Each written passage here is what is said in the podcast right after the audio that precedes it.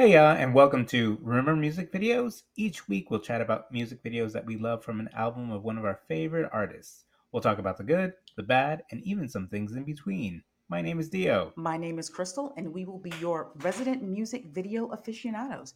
We've done some research, so you don't have to. We'll share little tidbits, fun facts, and give you our perspective on how we think these videos not only impacted the culture, but what they mean to us personally. We're sharing our love of them and hope you love them too.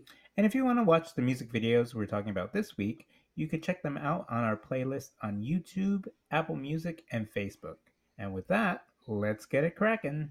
Hey, Crystal. Hi, how are you? I exhausted. How are you? It's been a very long week. It's been a very long week, but we made it barely. Yeah, I mean, I took Monday off because, uh, you know, pride, right? Needed needed a day to recoup. Yeah, I hear you. I hear you. Um, good times. Yeah, I can't believe that the uh, month is coming to an end. Yeah. Um, yeah, Pride Month is coming to an end. Um, but it was fun to just, you know, share this month with you and and go through these gay icons, these lovely ladies who have been serving it to us, sharing their art with us, and keeping us sabbed through life. Yeah. No, definitely. Um, but yeah, I mean, we can continue, you know, celebrating gaiety all year round. So just keep this month as a, you know, in your hearts, but uh, keep it keep it as uh, something to uh, charge you for the rest of the year. Yeah, yeah. We will always continue to to highlight and uplift all kinds of icons, not relegating our gay icons to one month. We're going to celebrate them 24 7, 365. Yeah. yeah. Um, but I mean, this icon, we're ending the month with such a great icon. I mean, there's no words, so I think we should just end the podcast right now. Um, yeah, it's tough, tough act to follow. One of the the more beloved icons. Yeah, but I mean, I think it's the best way to wrap up season two, right? Pride Edition, like with this amazing artist. Agreed. And this week we are covering the one, the only Whitney Houston. if you're a New Yorker. Yeah. If not, it's Whitney It's Houston. And we are covering My Love Is Your Love. Yes. That was that was a very classic album. Whitney, we all know her, we all love her. She was born Whitney Elizabeth Houston on August 9th, 1963 in Newark, New Jersey. Did you know her? Um, I know family members who know her from the church when she would sing at the church. Yeah. Oh, that's fun. Yeah, yeah. My brother in law said that he um he knew the Houstons. Like they would always Oh, perform. Yeah. that's amazing. Yeah. She, you know, she grew up singing in the church. So we know her mom, Cissy Houston, was a very popular gospel singer. She would sing backup for the likes of Lou Rawls, Chaka Khan. She enlisted a young Whitney um, to perform with her as well, certain times. Whitney was dubbed the voice for obvious reasons, and close friends and family knew her as Nippy.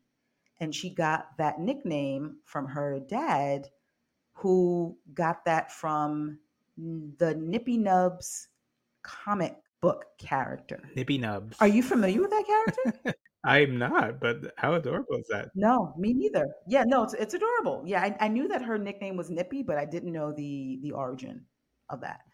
Um, so that's cute, and it kind of just like stuck. So you know, even when you look um, at, even when you see documentaries um, and they interview close friends and family, they will definitely refer to her as Nippy or Nip. So I think that's cute. I love a little family nickname. And speaking of family members, um, Dionne Warwick was related, right? Yes, they were uh their cous they were cousins. Yes. Dionne Warwick. For good times and bad times. For good times and bad times. Yeah, I was gonna say my my you know when I think of Dionne Warwick, I think of that's what friends are for. Um, yes. Yeah, I think that's what a lot of folks think. But yeah, they were they were kin. They were related. We know Dionne Warwick is uh she's known lately for just kind of uh being on Twitter. Yes. Um just discovering stuff, but being kind of adorable and just you know trying trying new things. Um, I just think about the SNL skit where they um, where they do her, um, and it's hilarious. I don't know who. What are you? Who are you talking about? Oh my god! Yeah, yeah, definitely check it out. Oh, I'm not familiar with that one. I have to give that one a look. Um, so yeah, so we know Whitney comes from a musical family. Um, Clive Davis, who was the head of Arista Records, he signed her at 19. On her debut album, she gave us the remake of The Greatest Love of All. I feel like that was probably my first introduction to Whitney Houston, and we know that that song was played at least on the R&B stations all over all over mm. constantly. If you went to a I feel like that was a song that was played at graduations. You know, it was just one of those like inspirational songs and then, you know, her voice was just amazing. Yeah. And then she followed up that album with I Want to Dance with Somebody. Um, and we know that that was a huge, huge hit, but definitely resonated with the gays. Resonated with everybody, but definitely, you know, was that's that's a that's a gay anthem. it is what it is. Of course. So yeah, she had you know very successful albums. She was a, a huge mainstream success, um, and Clive Davis marketed her that way very specifically. When I, I did watch the documentary, the one, there have been a couple of documentaries. There was one that came out in, I think it was 2018. It's called Whitney. Um, and there we hear from her mom and her brothers and other other family members. And um, I learned so much about some things that I just didn't know. But I will say, I, I watched this on an airplane and I sat in my aisle seat and I cried my eyes out. Oh no. And I'm not like that's I'm emotions are for suckers. Uh, yeah, of course. You know me. That's how I feel. Emotions are for suckers. So I'm just kind of like whatever, like what? But I just I just couldn't help it. It just was so Hey, hey. It was don't it, don't even worry about it. you know what? You know why people cry when they're in airplanes? It's the altitude. It's the air. So, yeah, so Oh, there you go. No, no, no, no. Even the strongest um, cry um, when watching movies on an airplane. So, um, yeah. So it's just yeah, it was you know it, it was great to kind of to to see her kind of beginnings and see all that archival fitted footage. But once you kind of get deeper into your story, it's just kind of like wow um, but one thing that I learned about that, which I didn't realize, that she had gotten booed at the 1989 Soul Train Awards. Yeah. And she did an interview with Arsenio Hall and he, you know, mentioned it. And she was like, I don't know why I got booed, but I think it's because they think I sing too white and I'm, you know, I'm not black enough. And it's just kind of like, really? That just, I didn't, because she's so beloved I think she's so beloved in the black community now, but I guess back, you know, almost like 15 years ago, that wasn't the case. And, you know, she she was mainstream and she was a little bit more um pop, but that just kind of took me that took me out. I was just kind of like, what? And then to hear how it affected her, like it definitely had an effect on her. So like words matter. Yeah, that scarred me when I heard that years ago when I watched it years ago, or heard heard what happened, yeah. right? Like when she was booed on the Soul Train Awards, um, and then that's kind of le- led it like led her to Bobby Brown because like after she got booed, Bobby Brown got on stage and he was performing and everyone went crazy and she was like, I want that. You know what I mean? and so that's i guess that's where the appeal started from yeah, right he was accepted. seeing how like yeah. she was booed but he was loved by the community yeah that was um I shocking when I saw when I saw the footage. Yeah. And um and that's where they met for the first time was at that award show. Yep. Interestingly, the album after that was I'm Your Baby Tonight, which in my opinion was definitely a little bit more R&B. Mm. So who knows if that had anything to do if, if that moment at the award show had anything um, had anything to do with her kind of changing up the sound a little bit or maybe that was just kind of like the natural uh, evolution of that? We'll never know. Um, and then after that she would delve into movies. We had of course the bodyguard which was huge. It gave us possibly her biggest song, which was I Will Always Love You, which was a remake of a Dolly Parton song, which I didn't realize right away that that, that was a remake. I feel like around that time there was a lot of discussion around like originals versus covers, like who did it better.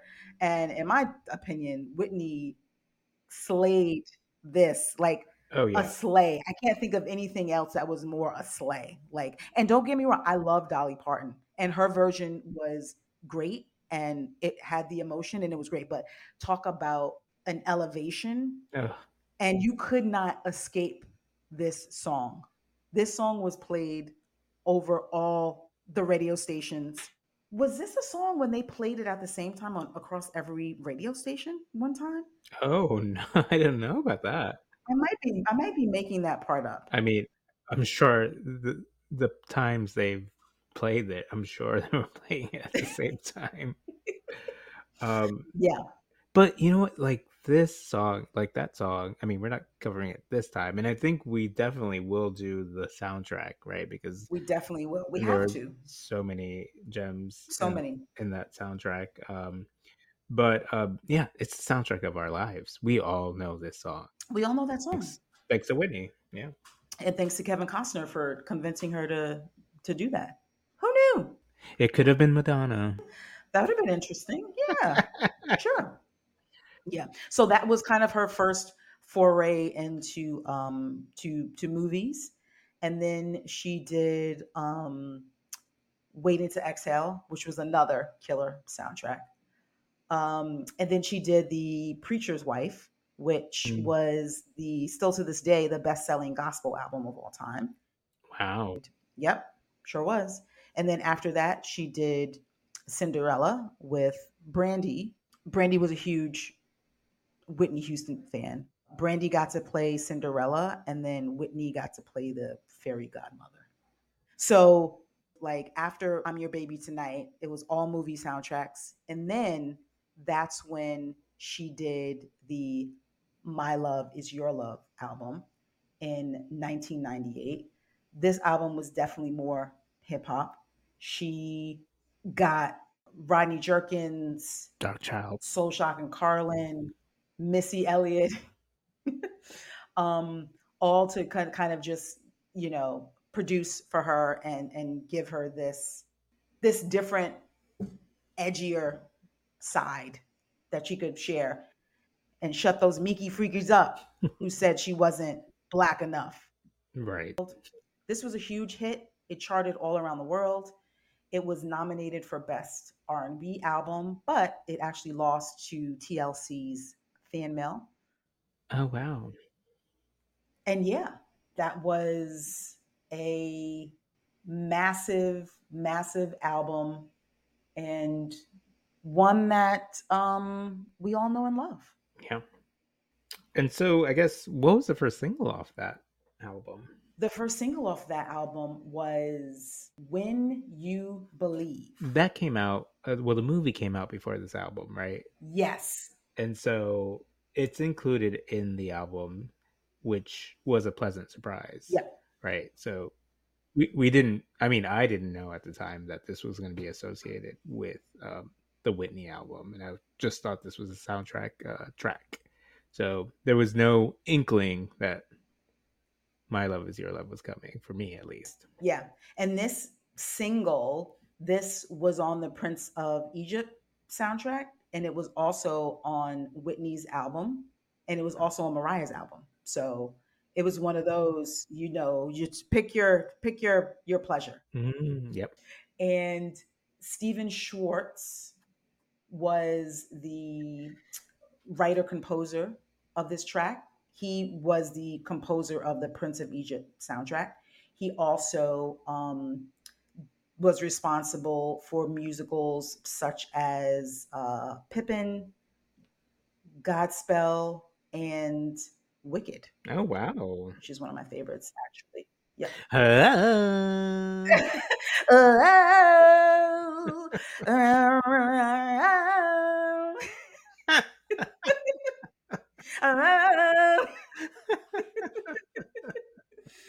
um, good um, so, fun fact about fun, fun shady fact, uh, a little bit shady. So, Stephen Schwartz was the songwriter for When You Believe, but Babyface produced the song, but Schwartz left Babyface's name off of the nomination submission sheet Oh. because the additions Babyface added to the song were not featured in the actual film version. So, so Babyface didn't get an Oscar for this, but Mariah and Whitney performed his version of the song when they performed on the Academy Awards in 1999, where the song was nominated for Best Original Song and it actually won. So so I mean, that's a little bit. That's a little bit. You know, that's a little bit. That's a little bit shady, but you know, shady. It is bitch, what it is. Shady bitch. It also was nominated for a Golden Globe as well. Um, it was moderately successful, charted all over the world. Um, it peaked at number 15 on the Hot 100 and number three on the Billboard Adult Contemporary chart. The first and most commonly seen video was filmed at Brooklyn Academy of Music. Bam the the there's a second video which is similar to the first one but it doesn't feature an audience choir or images it only has the uh, it only has mariah and um, whitney singing together and this was directed by philip Joanou which I might be pronouncing incorrectly. I liked the song when it came out, and I liked the music video when it came out, but it didn't leave in it in like a lasting impression on me. But when I took a rewatch, I really enjoyed this music video. The video starts uh, with uh, animated ancient Egypt being projected on a screen, and we see the silhouette of Whitney Houston looking up as it appears that we are in a theater, but as you confirmed, we're bam. um, then we see Mariah's and Whitney's hair popping out of the darkness. The see through black curtains raise, and Whitney starts to sing her verse. She has a pixie cut uh, with a black choker, and she looks incredible. A spotlight hits her, and we see images playing of the movie in the background. Uh, while the performance is happening, we see camera flashes, uh, alluding that there's a, a big audience. There's behind the scenes shots of Whitney and Mariah arriving at the venue. Uh, camera work. I said, this is dramatic because we are basically scanning across uh, Whitney singing uh, when she says, There can be miracles. And then we see a glimpse of Mariah um, in the back, hinting of what's to come.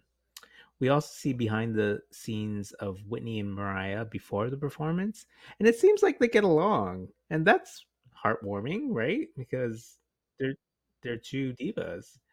Um, then Mariah joins with her verse. Throughout the performance, you hear a slight roar of the audience, um, especially when Mariah shows up.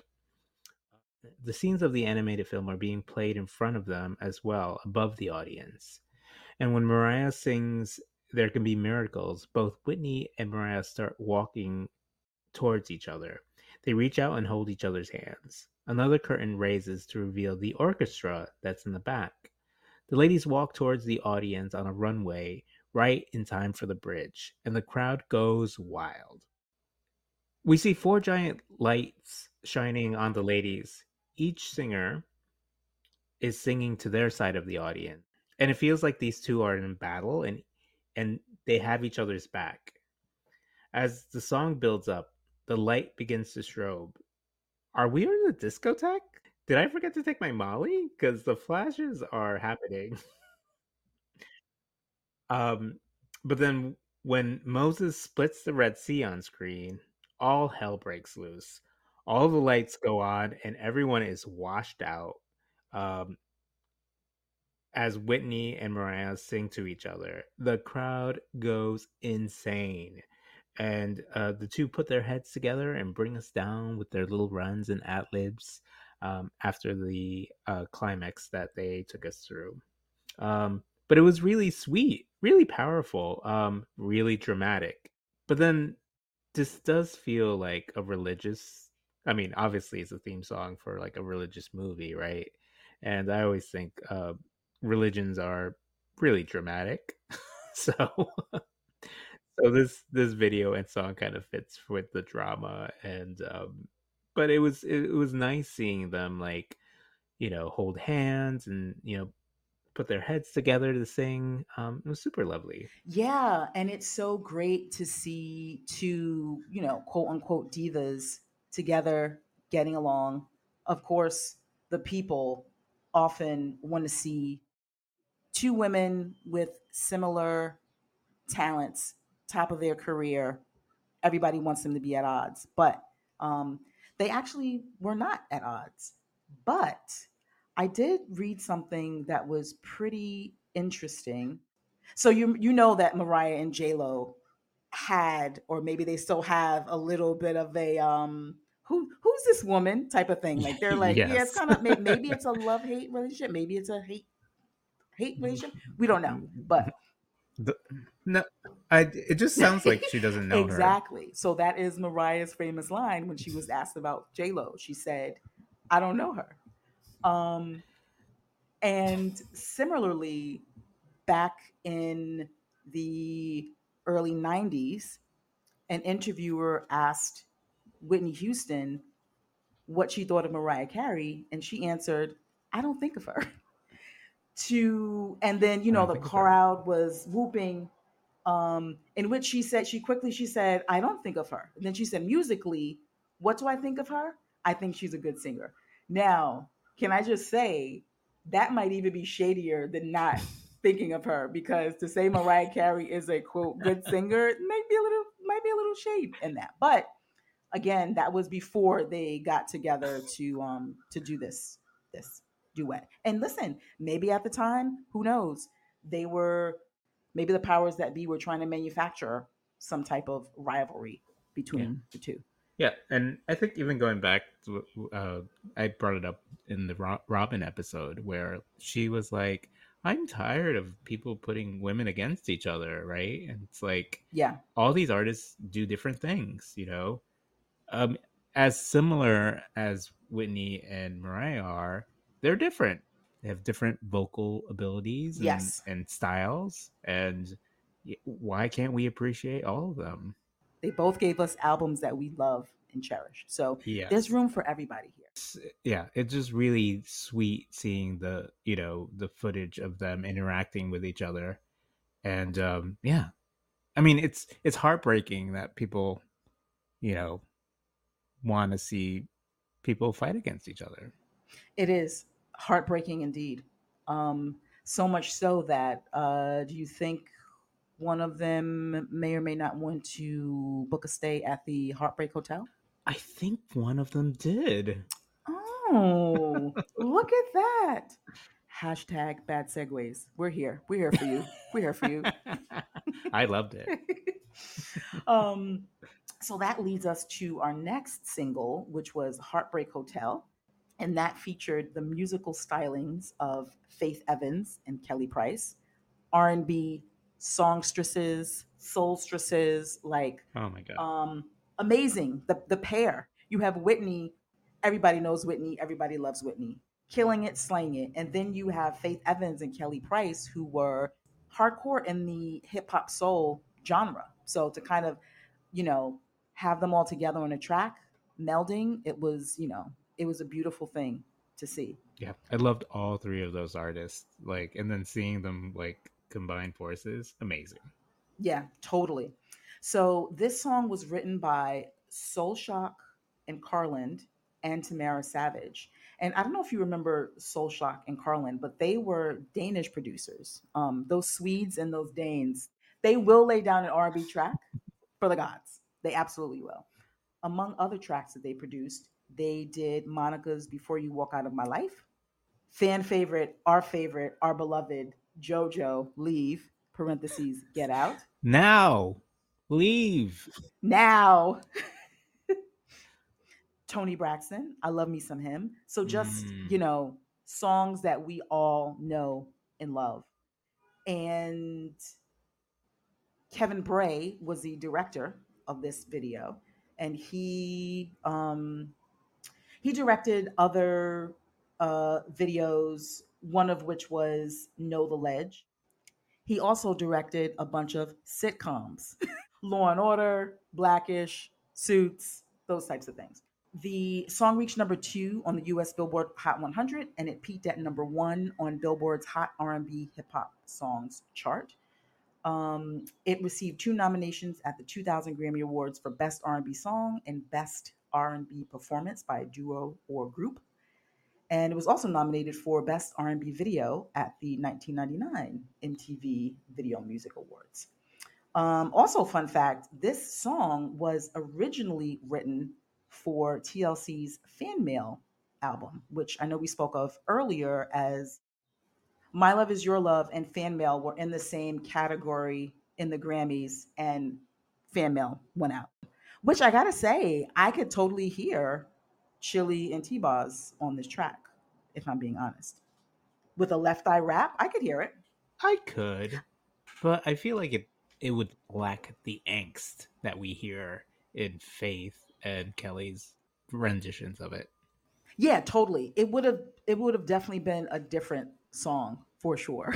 because I mean, I don't think I love TLC, but I don't think of them as them. like singers. I don't think of them as singers. Like Ah. Whitney, Kelly, um, and Faith, like those are singers. Like, you know, they were riffing all up and through that song. So They it's sure like it was were. a completely different um, you know, definitely had much more, much more, more soul on it. And listen, they didn't include it on their album for a reason. Maybe Mm. they were like, you know what, this is just not for us. Mm. Um, but I love that we got to hear it anyway.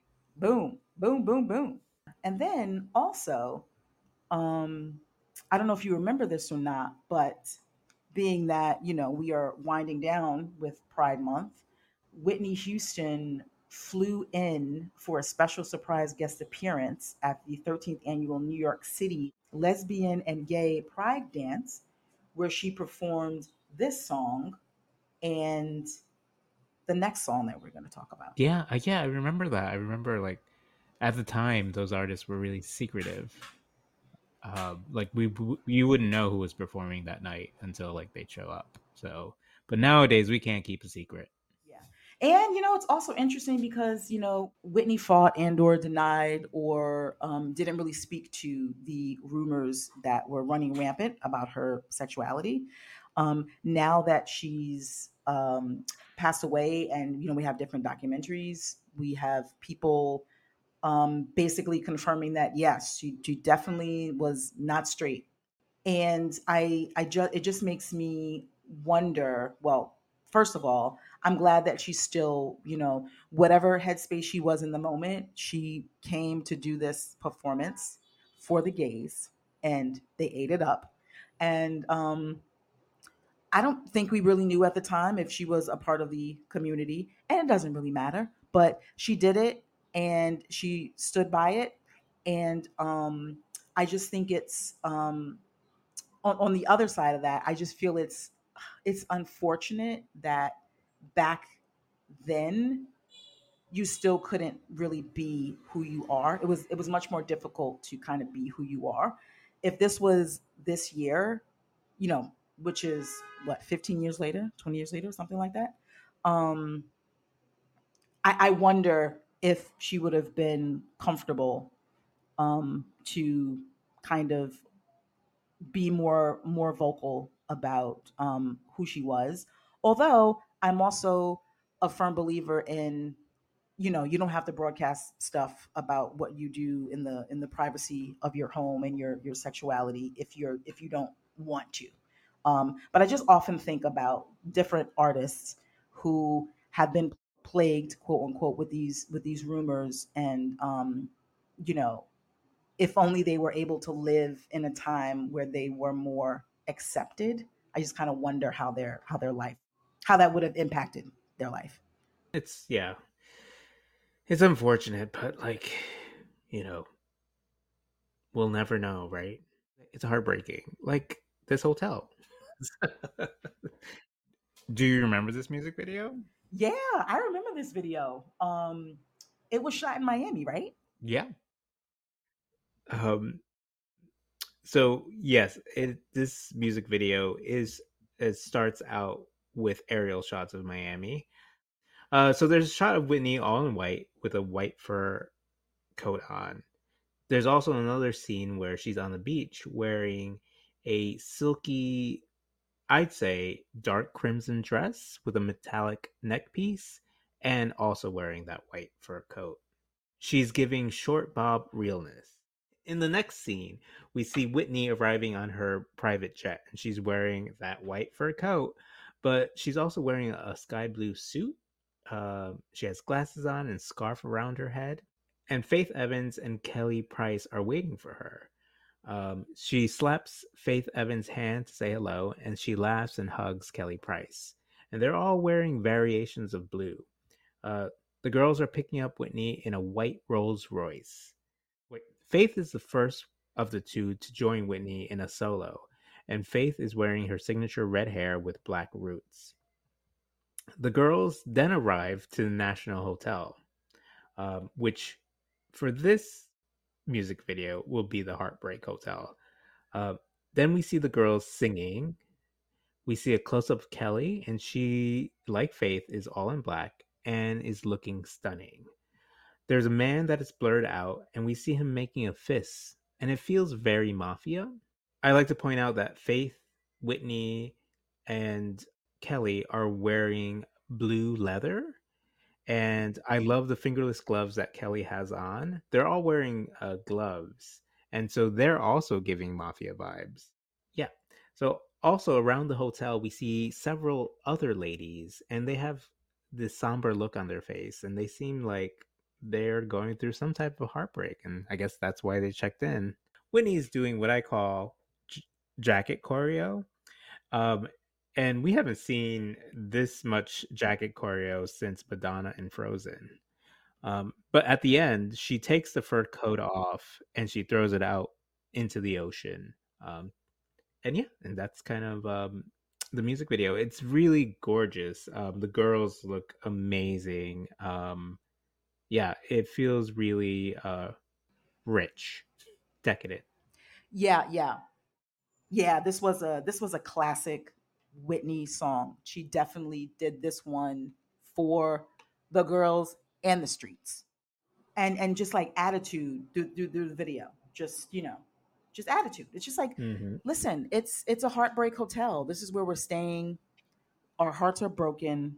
Um, let's all commiserate together as one. Yeah, I mean, I mean, it's it's just the song was amazing because Faith and Kelly Price were true R&B artists at that time. And that's who we that's who we were listening to. Yeah. That's what the people were listening to. And then to have Whitney join these great singers as well, who I mean, Whitney is also a great singer. It's just like yeah, amazing and they all brought so much to the song. It's still a, a classic. It like you can see the respect and reverence they had for Whitney. You know what I mean? Like like they were belting and they were doing their ad libs, but um but they all like there is that respect where, you know, this is Whitney's song and we're just here to, you know, help support. Yeah. Yeah, and we definitely see the symbolism in the in the fur coat, right? Where like she showed up with it. Um she's in her hotel room and she's wrapped around in it and it's like her security blanket and now you know it's over and she throws it into the ocean and it's like you know moving on. Oh. she doesn't need that that um she doesn't need that coat anymore. She doesn't need that fur. If anybody's ever been through any type of heartbreak i think they could relate to this song again we talk about lyrics all the time all i really wanted was some of your time instead you told me lies when someone else was on your mind what you do to me look at what you did to me it's just kind of like it's very simple but it's just kind of like I am heartbroken and let me just go check into this hotel with all these other heartbroken people. Um, so you know, you can just really imagine. I can imagine some some some gay boys, some gay men in in a club, just like singing these lyrics to you know singing their heart out to this song. This was a straight up R and B album. She made this album for the streets. Um, and this was was another one that you know so so you know basically can shut any anybody any anybody from from 1989 who was there booing her can you know basically shut the fuck up now people booing her it's not right but it's okay hey and that leads us right into the third single from this album um, this song was written by LaShawn Daniels, Rodney Jerkins, Fred Jerkins III, Isaac Phillips, and Toni Estes. It was produced by Rodney Jerkins, aka Darkchild. I saw an interview with him today, and he basically, you know, when he got into the industry at 18, that was kind of a part of him getting into the industry. Was like he really wanted the opportunity to work with Whitney Houston. And, you know, he got that opportunity. This song peaked at number four on the US Billboard Hot 100s at number one on Billboard's Hot Dance Music Club Play chart, and also charted within the top five in Canada, Iceland, the United Kingdom, and Spain. Whitney also won the 2000 Grammy Award for Best Female R&B Vocal Performance for this track. And the original production was the one that was released, but the mainstream radio airplay and and sales were given for the Thunderpuss remix. The what? The Thunderpuss remix, and that's the remix that might as well have been called the gay remix. Yes. Whenever you went into a club and they played that song, that was the remix that you um heard. That's a bona fide gay anthem. And then musically, that track is similar when I when I every time I hear that track, I think of Brandy and Monica's The Boy Is Mine because they have to me, they have that similar harp intro. Oh yeah. And it's not exactly the same, but it's it's similar. So it's like that's that's Rodney Jerkins um he has a specific sound that's kind of like his he doesn't have that in all his songs but that is definitely something that he he likes to who he likes to to use which i think is cool that's kind of his stamp on it and i also like that you know he used that and he used that for Brandy, and we know how how close that they they were and, and how much they um, appreciated each other. And then, you know, speaking of, you know, gay culture, we know that in RuPaul's Drag Race season nine, the finale. Oh yeah. Before Sasha Velour rose to the occasion and battled Shea Coulee. Oh, I see what you did there. in that final lip sync, she actually went up against Peppermint to this Thunderpuss version, and it was a uh, it was a proper lip sync. It was one of the it was it was a good lip sync. It was uh, yes, both of them did a, an amazing job. Yeah, yeah, on that lip, yeah. sync. Um, but but yeah, just just another another track for the streets, but also, you know, it's not it's not right, but it's okay. We could we could relate to it and you know, when you can relate to something and, you know, put it to a good beat, boom. Boom. I mean, it was for the streets and the club. Um Yes. Yeah. The video starts in a dark black room and Whitney's sitting behind a glass desk or table she's leaning forward with her arms and legs crossed and she has a leather low cut dress and has a black neck piece. So we're we're seeing a lot of neck pieces in um in this album that uh, uh Whitney's wearing in the um music videos. Um so she seems like she's all business and it feels like you're going to the principal's office or your boss just called you into their office. So she does not seem to be really happy. Um she has a straight black bob and this I love because why? Because you love a bob. I love a bob. um, and she's wearing a fingerless glove that wraps around her wrist. And a bunch of women um, are singing into the camera. They're singing, um, It's not right, but it's okay. And Whitney joins them in front of the desk and table. And at this point, she's smiling and she's not mad. She's basically above it all. She's above it all and there's strobe lights behind her. There are dancers that seem like they're in military uniforms. Her dress has a train that she extends, and it's giving a En Vogue vibes. Do you remember En Vogue when um, they had those trains for uh, Free Your Mind? Yes. Uh, yeah, so she's definitely giving train uh, choreo. Train choreo. Um, so she's having a great time. She's playing air piano. She's cracking up. The ladies uh, back her up, and they're singing along as she's leading leading them. Uh, it feels really joyous. Like I love any song that tells me I'm gonna be all right. Yes. I'm gonna be okay. That's important. Woo! Yes. Woo. Basically, she's talking about a really bad situation, but it's like silver lining. She's like, you know, I'm gonna be okay. I'm gonna take care of my babies. um, you know, um, and I love that. There's that confidence, right? Yeah. And the the vibe is not bitter. It's just kind of like she's laughing at him mm-hmm. for like, you know, being a mess. Yeah. you know, um, which is such a positive way of you know spinning this, right? Yeah but I did I did want to raise um, you know, the answer to the question why did 213 show up on your caller ID? Yeah. Um cell phones. Some people have cell phones. So wait, what do you what do you mean? I mean, yes, some people have cell phones, but like who is this who is this 213 number? Maybe her boy eh, his boy got uh yeah, I don't know the story. Stop trying to make excuses for him. Uh, I know. I was, I was just trying to help out. He's trash. Listen, she found the credit card receipt. Mm-hmm. Okay. Six of them went out, but only two had dinner. The math was not mathing. Right. Um, it sounded like he wanted to get caught. You know what I mean?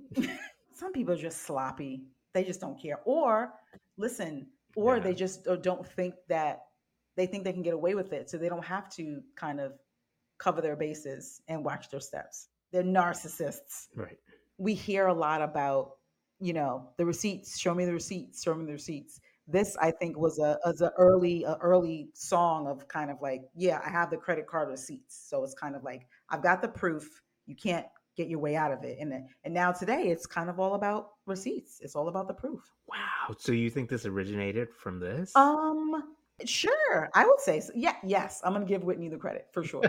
yes, let's give Whitney the credit. I love it.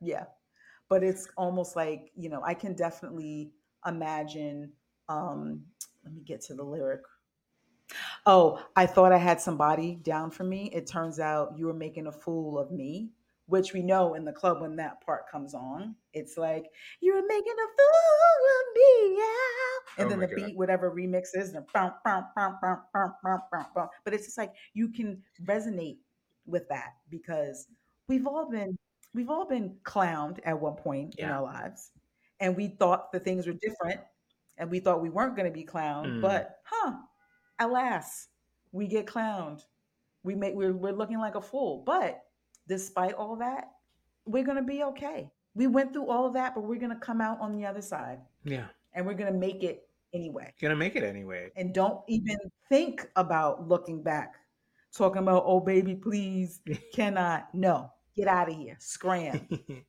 Leave. Get out. Get out. that's another, that's another song. Yeah, totally. Trying to talk about all this. Oh, I love you, baby. My love is your love, baby. Get out of here. Oh. But sometimes my love is your love. That is true. That is true. Our next single is the fourth single, the the title track, which came out in June of 1999. It was Titular? the titular track. Um, came out in June of 1999. Were you going to say the titty track? Yeah, I was gonna say the titty track, yes. You're so predictable. oh, I'm so lowbrow. um, so this was produced, this was written and produced by Wyclef Jean and Jerry Duplessis, um, which is his cousin, I believe. Um, this song peaked at number four on the US Billboard Hot 100, number two in the UK, and number one in New England. It also reached the number two position on the Billboard Wait. Hot R. Oh, what? Wait, wait, in New England? just just the Boston area. Oh, nope, nope, did no. Just the Boston area. maybe maybe Maine. the song peaked at number four. I meant to say New Zealand. So yeah, in New Zealand, not just New England. Although I'm sure it did very well in New England. Of course. It also reached the number two position on the Billboard Hot R&B and Hip Hop Songs chart.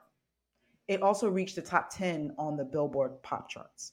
Whitney connected to this song. She liked the island vibe of it. Mm. And in an interview, she said that Wyclef wrote this song specifically with her in mind before they even connected. Um, and how cute is it that we had a Bobbi Kristina ad lib in this song? Yeah. What what was it? Sing, mommy. Oh. yes, sweet. so sweet. I really love this music video. Like it starts out with a bored teenager at a movie theater ticket booth, and then there's a blackout. And then we see flashlights, and Whitney is going up some stairs in her curly hair, and uh, she's wearing a light brown leather raincoat. Uh, she has an amazing top that has one strap that goes across her upper chest.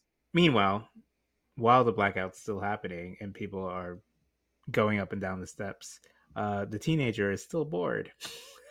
uh, there's a scene where Whitney is dancing in the streets. Uh, we see ambulances and police around. The police arrest the man. Uh, it seems like due to poverty, uh, there's destruction. But while this is happening, we see a nice white couple kissing during the chaos. Let them kiss. Um, must be nice. Um, and so, uh, as Whitney walks around, she sees smiling faces and she runs into a block party. Uh, luckily, they have a generator. And guess who it is? It's Wyclef and Proswell. Um, yeah, Wyclef is DJing and Proswell is helping him pick out the tracks. Uh, Whitney decides to swap out her leather raincoat with a blue denim jacket, and it totally works. Hey! Um, anyways, uh, she jumps on stage and starts to sing. When the bridge starts and Whitney starts hopping around and bopping around, I thought, I've never seen Whitney with so much rhythm before. Is she down? yes. Do you know what yes, I'm talking about? is. Do you know what I'm talking about? Yes. It was that it was kind of cool. And at the end of the video, um, everyone joins by clapping their hands. And so Lauryn Hill, I'm sorry, I meant to say Whitney, did an amazing job on this song. but let's be honest. I mean, Lauryn Hill could have been inserted here. that is fair. That's fair. I could see that. Um, but the message of the song is it's lovely, right? Because it's like it's the end. Like we had a blackout, you know, end of days, and you know, Judgment Day comes, and God asks, "What did I do?" And you say, "Hey, I spent it with you." Um, and that's really sweet. It's like it's finding the the love and the good things during end of days. So it's more relevant now than ever Yeah. because it's end of days. but do you remember the blackout in in uh, New York City? Um, yes, you talking about the the one in like 2002 or 2003? I think it was 2003. Yes, I remember. Yep. Yeah. And um, you know, while the video is happening and I see the generator and I see them doing a, a block party, I thought this is a little irresponsible. Like, shouldn't they be like, you know, helping people, you know, people who I don't know, on respirators or you know, the hospital. um, you know what? Somebody else is helping them. This is they're bringing the entertainment, fair. Which is it's necessary. You're keeping the people uplifted. So I think we sh- we should safely assume that the people who need that type of help are getting the help that they need. Yeah, because New York City is really good with those things. Yes, they're great. Uh, thanks, Con Edison. oh no. Still waiting for them to turn on my gas. Oh no. I'm sorry. Um,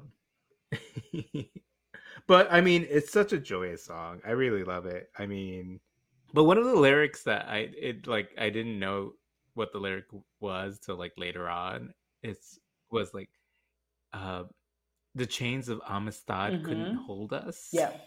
I was like, oh, how oh interesting how like they incorporated that into the song. Mhm. Oh, because you didn't think Amistad was a real was a real thing? You thought it was just a movie? I thought it was a movie.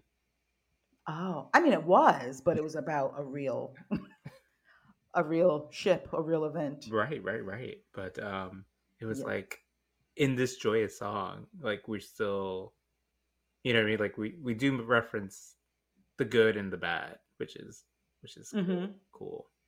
Right. Yeah, and also, you know, the these chains, the the love is so strong that these chains are not even gonna are gonna do nothing. It's almost like they're not even there. They couldn't even hold us. Gorgeous. Yeah. Gorgeous. It's a universal, it's a universal love. It's not talking about I mean, it is talking about a specific well, no, it's not talking about a specific love, but it's just talking about a strong, a strong love. So anybody can relate to it. We see how that can be very relatable to the uh to the gay community. Yeah. I mean, I feel like this should be a karaoke song for me. It's a good one. I would recommend it. Yeah, right? Yeah. You know why? And you know why it's a good karaoke song? I usually pick songs that everyone knows the words to And so that they could in. drown me out. Yeah. Totally. Yeah. I actually didn't even realize how big of a hit this was, but this was an international hit for her. Yeah. Yeah, and which which is cool that this was a a, a- a very heavy R and B album, but it it definitely crossed over and it you know tons of people. I think a lot more people know this song than they might know some of her her earlier songs that might have been you know quote unquote bigger or more um a more mainstream. So I'm glad that we could welcome welcome her as a uh, community. Nobody did it better than her. I stand by it. Yeah, I, I mean, I think artists nowadays they had Whitney as a role model, and they learned from the best. They learned from the best. Yeah, she she really was the best. They really really learned from her. Yep. Oh wow! Look at what you just did. That leads us to our final single. You were just these segues. Nobody does it better than you. Oh please, they're really bad. I think that's kind of like a fun thing, like that the segues are so bad. Next season, next season we're gonna get even better with it. They they're gonna be killer. no, I want them to be even worse. Even worse. Okay, Yeah.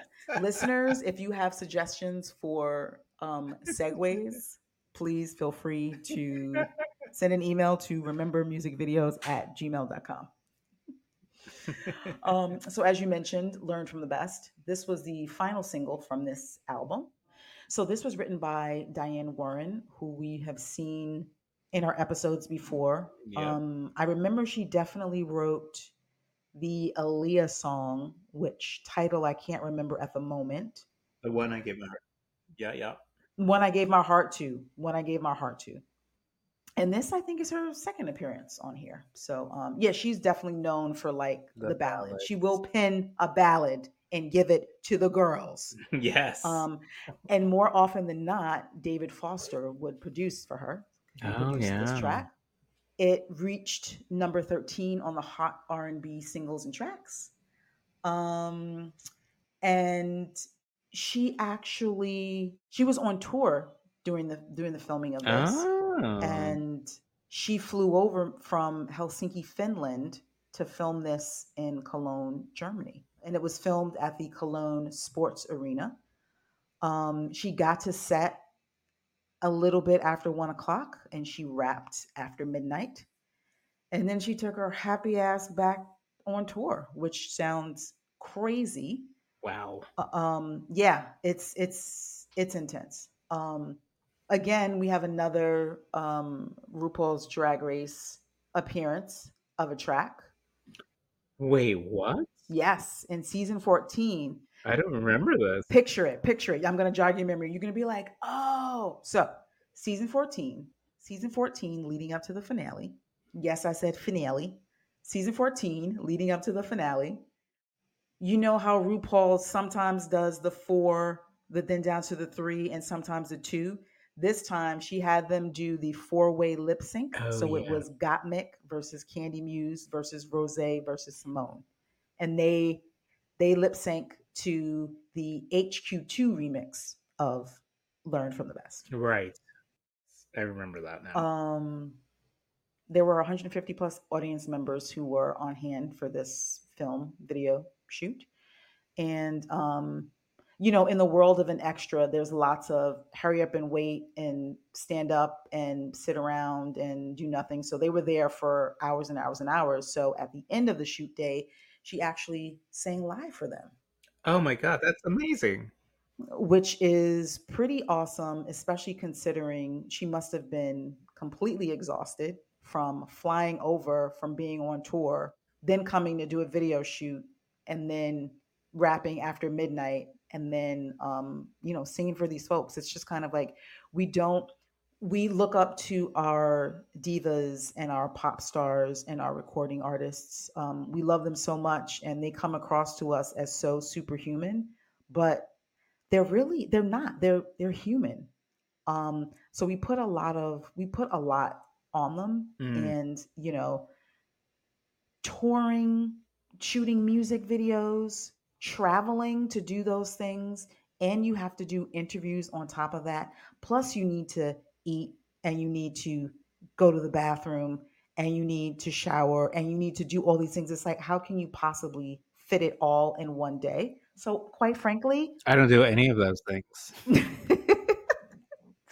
I mean, quite frankly, I don't know how you couldn't do drugs or think that Mm. you couldn't do do drugs to, to fit it all in. Like I can't imagine. It just sounds insane. But um I do really love that that story about like how she performed to the the audience, right? Like um and and you definitely feel it in this music video, right? Like you feel that there's a connection between the the audience Yeah. and Whitney. yeah. Like it feels like there's a relationship there. And so maybe it's because of the like the long hours and and that rapport that they had.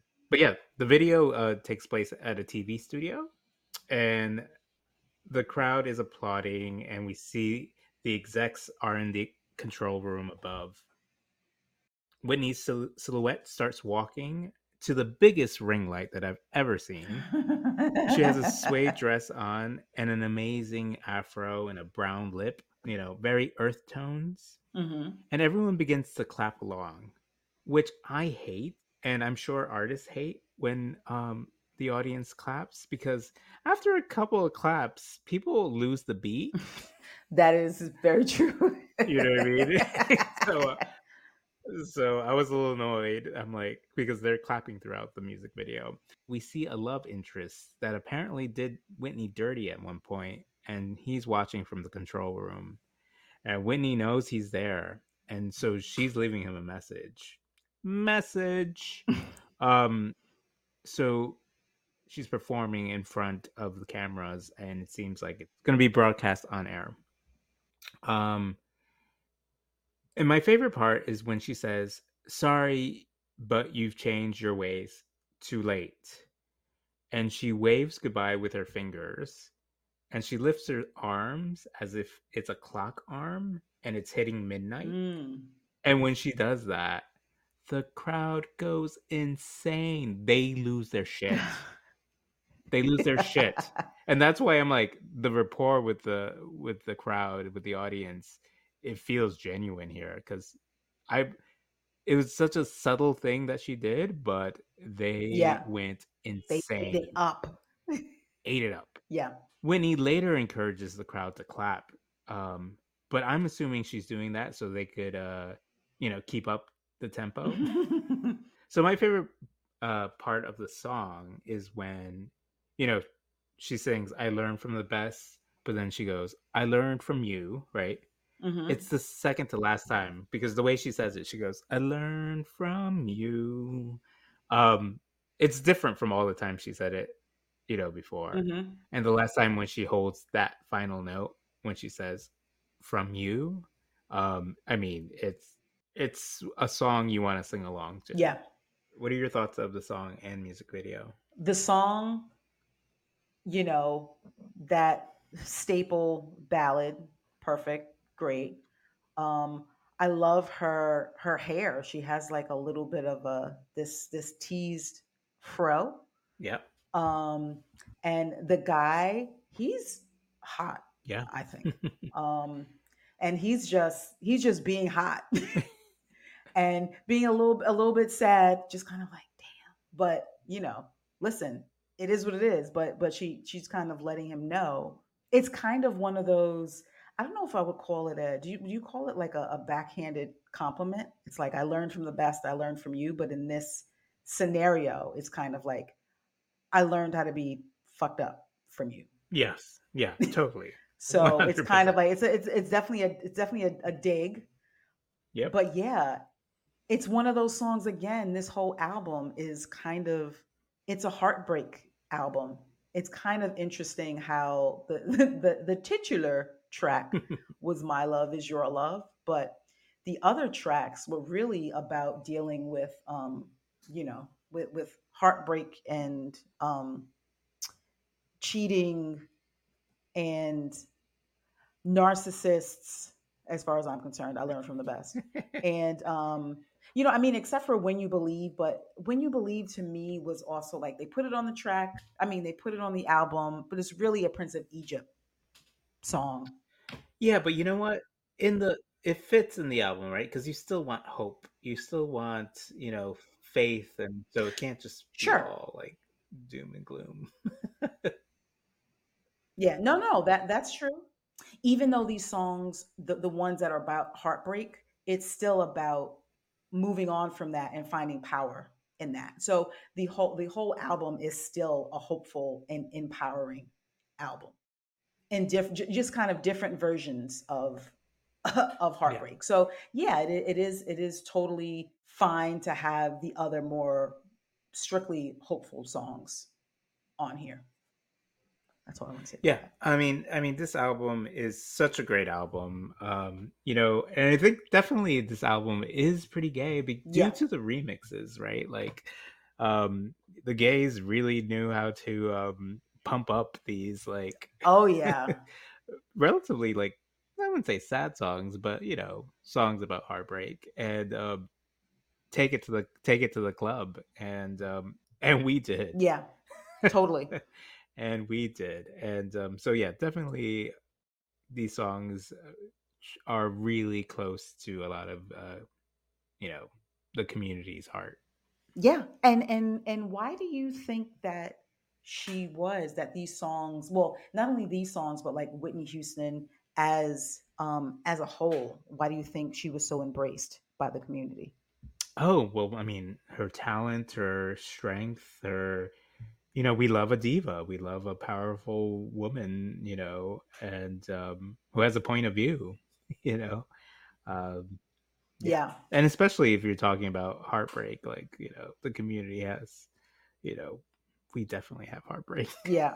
so, Yes. And it, it's it's her and, and other women, other female pop stars who um the gay community stands. They kind of see a part of or we see a part of ourselves in this person because they are um you know a lot of their songs are kind of channeling some pain or something that they suffered from or vulnerability but again just rising above and still kind of finding the strength to to push past despite the odds.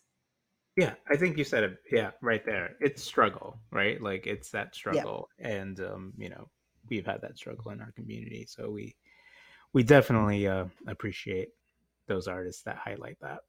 Yes, yes. and we appreciate miss whitney houston. May she rest in peace. I know we uh, she passed away in February of 2012, which was 11 years ago. Which that's that sounds crazy. Yeah, I can't believe it was was that it was over 10 years ago. Yeah. Um, but her music, of course, and that's the beauty of music. It kind of just lives on, and you know, it spoke to us, and then it will speak to future um, generations as well which is awesome. Yeah, definitely check out My Love Is Your Love if you haven't. Um, yeah, great, great album. All right. Um, I think that brings us to the part of the show that we like to call uh, So, what are you listening to? Um, we have 30 seconds to, I don't know, a summer to um, to go over a song we're listening to this week. Um, it doesn't have to do with this week's album or artist. It doesn't have to be a good song. It doesn't have to be a bad song.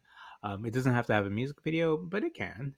Um, so, Crystal, I'm gonna ask you, uh, what are you listening to?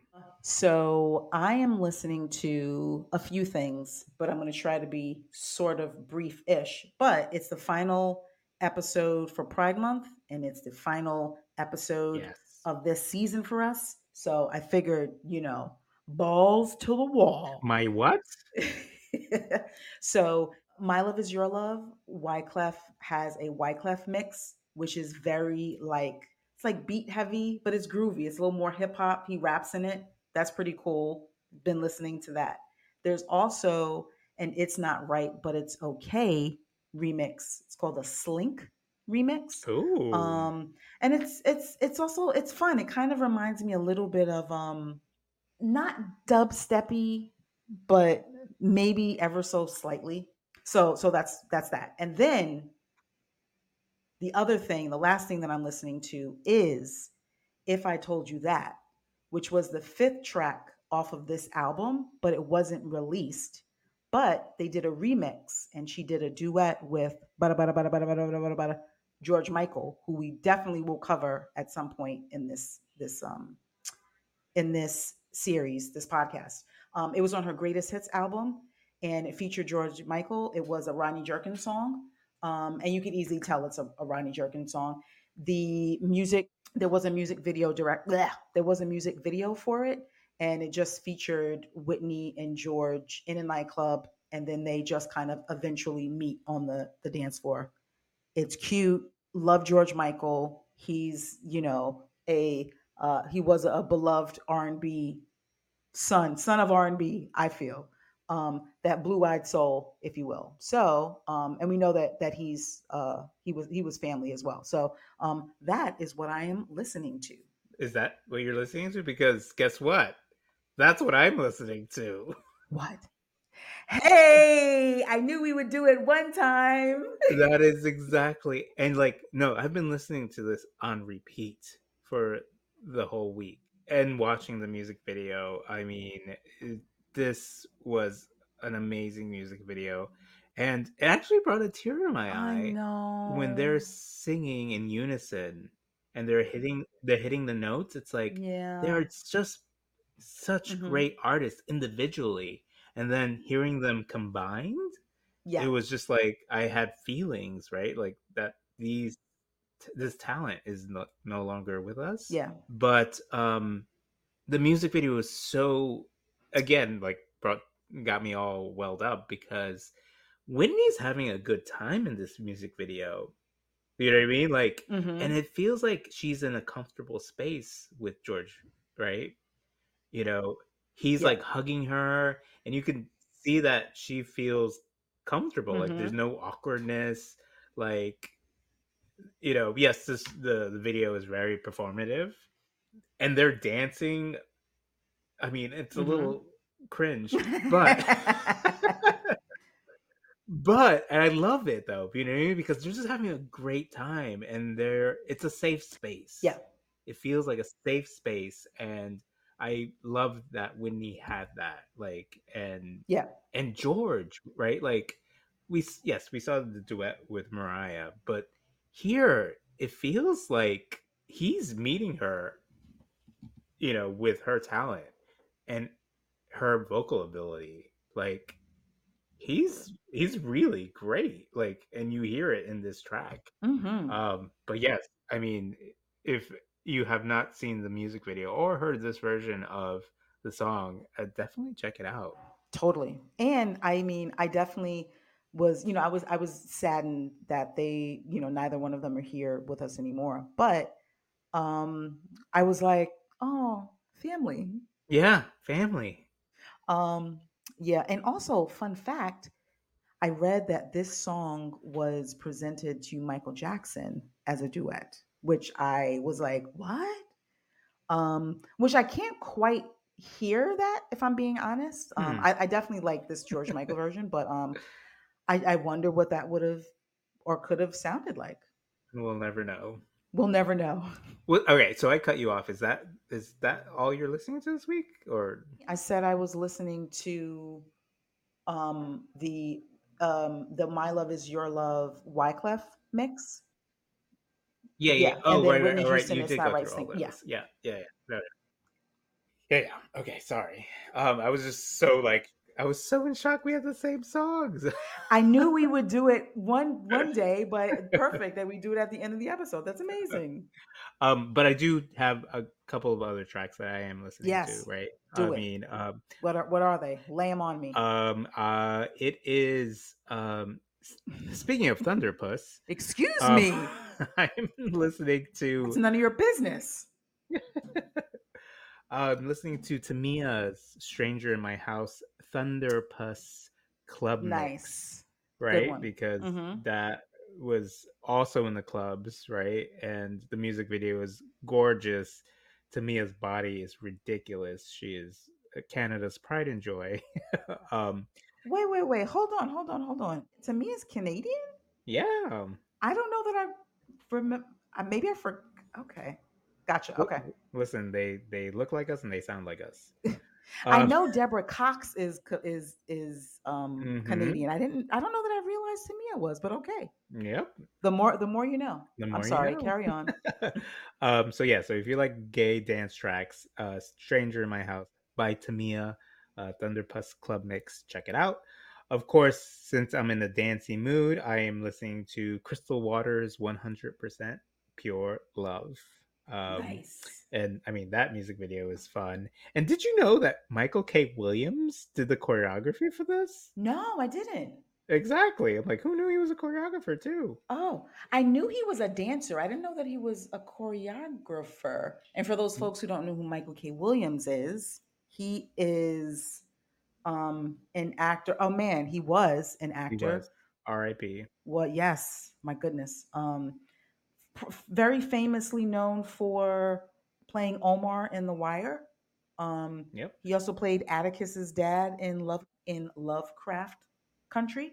Was also in Boardwalk Empire. He's done he's done a lot of things, but definitely started out as a dancer Yeah. and then, you know, became an, an actor. Yeah, actor. well, he choreographed that Crystal Waters track, and um, I mean that's one of the songs. If you think Pride, you think 100% pure love. Yes. Yeah, and so that's what I've been listening to, I love it. and I love you, Oh, and I you. and I love all our listeners and all the artists that we featured this season. Yes, this was so much fun. And it's come to an end. And um, but you know, I'm glad we got to share um, our love of music videos with with everyone. And we can't wait to um, come back at you uh, in the fall with the next season. Yeah, we're gonna take a little summer break. We're gonna take a little vacay. We're gonna possibly see certain concerts and you know just enjoy the summer. I hope everyone enjoys their summer. But we'll be back in the fall with season three. Season three. I hope everyone enjoys the summer. Be safe. Be kind. Give grace. Take care of each other. Most importantly, and most importantly, remember Music, videos. yes. And we'll see you again later. Yeah, so that does it for this season of Remember Music Videos. We want to thank everyone who gave us a listen. A huge thank you to Whitney Houston for giving us something to talk about. Our theme music is by Audrey Harris Culver of Lady Socket. If you'd like to see the music videos we discussed today, you can find them on our YouTube channel, Apple Music, and Facebook. And give us a follow on Instagram and TikTok at RMV Podcast.